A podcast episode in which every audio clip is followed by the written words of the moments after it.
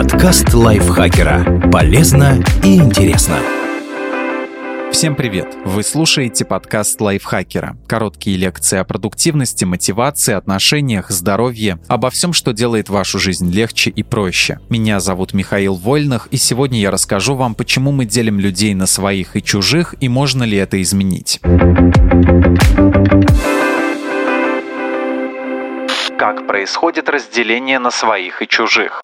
Книге «Биология добра и зла» нейробиолог Роберт Сапольский рассказывает, что наш мозг прямо-таки запрограммирован разделять людей на своих и чужих. Даже младенцы делают это, едва научившись различать лица. И, конечно, так поступают все взрослые люди вне зависимости от культуры и личных убеждений. Разделение на своих и чужих часто происходит автоматически, неуловимо быстро, без контроля сознания и лишь потом осмысляется и объясняется тем или иным образом. Например, в экспериментах с распознаванием лиц выяснили, что мозгу хватает десятой доли секунды, чтобы определить, что на фотографии человек другой расы. В ответ на такие снимки у испытуемых возбуждалась миндалина, главный тревожный центр мозга, чутко реагирующий на угрозу. Похожую ситуацию наблюдали в тесте с картинками и ассоциациями. Людям дали на выбор две фотографии представителей своей и чужой расы, а также два слова, обозначающих нечто позитивное и негативное. Когда участникам нужно было нажимать на кнопку в ответ на пару «свой человек» плюс позитивное слово или «чужой» плюс плюс негативные, они реагировали куда быстрее, чем если задание было противоположным. Мозгу сложнее сочетать своих с негативом и чужих с позитивом. Возникает диссонанс и реакция тормозится. Конечно, мы разделяем людей не только по признакам расы и национальности. Категорий куда больше. Пол и возраст, социально-экономический статус, образование, внешний вид, музыкальные вкусы, политические взгляды, предпочтения по домашним питомцам. В одном эксперименте люди разделились на своих и чужих в зависимости от того, преувеличивали они или преуменьшали количество точек на экране. Даже такого пустяка было достаточно, чтобы у них установилась повышенная кооперация внутри группы и сформировалось тяготение к своим.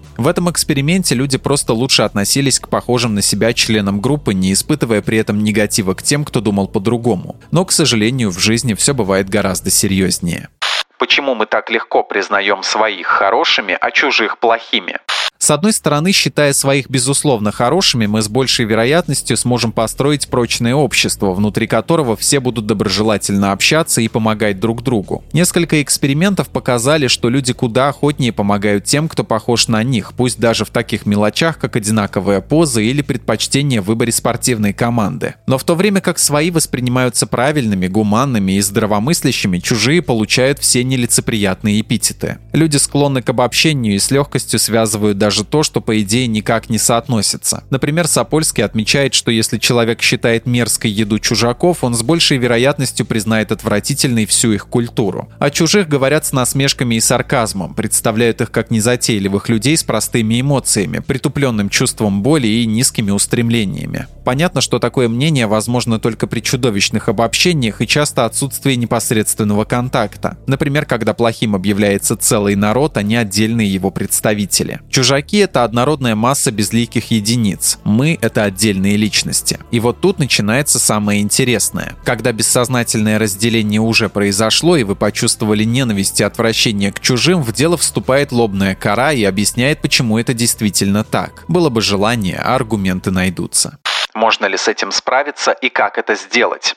Полностью избавиться от склонности делить людей на своих и чужих невозможно, да это и не нужно. Подозрение к чужакам – это обратная сторона потрясающего чувства общности со своими, которое приносит море удовольствия любому человеку. К счастью, помимо бессознательных реакций, у нас есть еще и сознательные, и именно они помогут избавиться от неоправданной и слепой ненависти остерегаться обобщений, чтобы увидеть человека. В первую очередь важно победить обобщение. Отказаться от мысли, что чужие – безликая масса, априори тупая и враждебная. Как мы уже упоминали ранее, свои – это далеко не всегда люди вашей национальности или одинаковых политических взглядов. Мы можем почувствовать общность по множеству разных признаков. Главное – разглядеть человека. Сапольский приводит прекрасный пример того, как можно изменить отношение даже к врагу, если найти с ним что-то общее. В главе «Свои против чужих» он рассказывает историю про то, как во Вторую мировую войну британские тайные агенты похитили немецких немецкого генерала Генриха Крайна и совершили марш-бросок к побережью, чтобы доставить его на корабль. Однажды, когда группа увидела вершины гор на Крите, генерал Крайна пробормотал в полголоса по латыни первые строчки оды Горация. Британский командир Патрик Лефермер подхватил стихи, и оба осознали, что они испили из одного источника. После этого фермер заботился о генерале, перевязывал ему раны и обеспечивал безопасность во время марш-броска. Они общались и после войны. Еще один показательный пример из той же главы –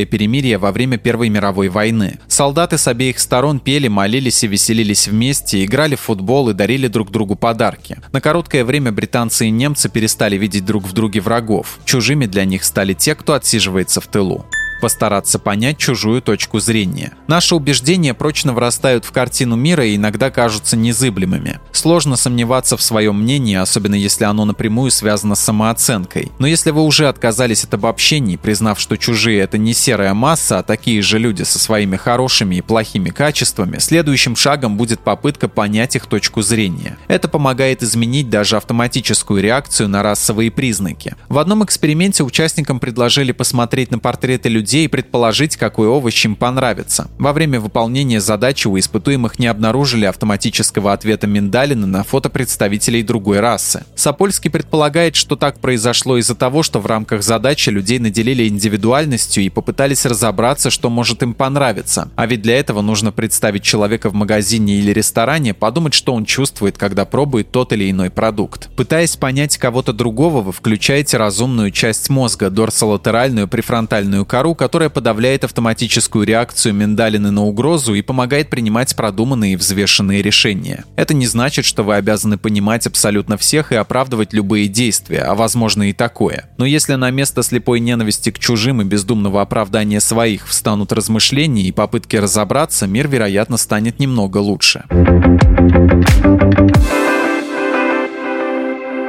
Благодарим Ию Зорину за этот текст. Подписывайтесь на подкаст Лайфхакера на всех платформах, чтобы не пропустить новые эпизоды. А еще слушайте наш кулинарный подкаст «Время есть». В нем мы говорим, как выбирать, хранить и готовить разные продукты. Ссылка на него будет в описании. На этом я с вами прощаюсь. Пока. Подкаст Лайфхакера. Полезно и интересно.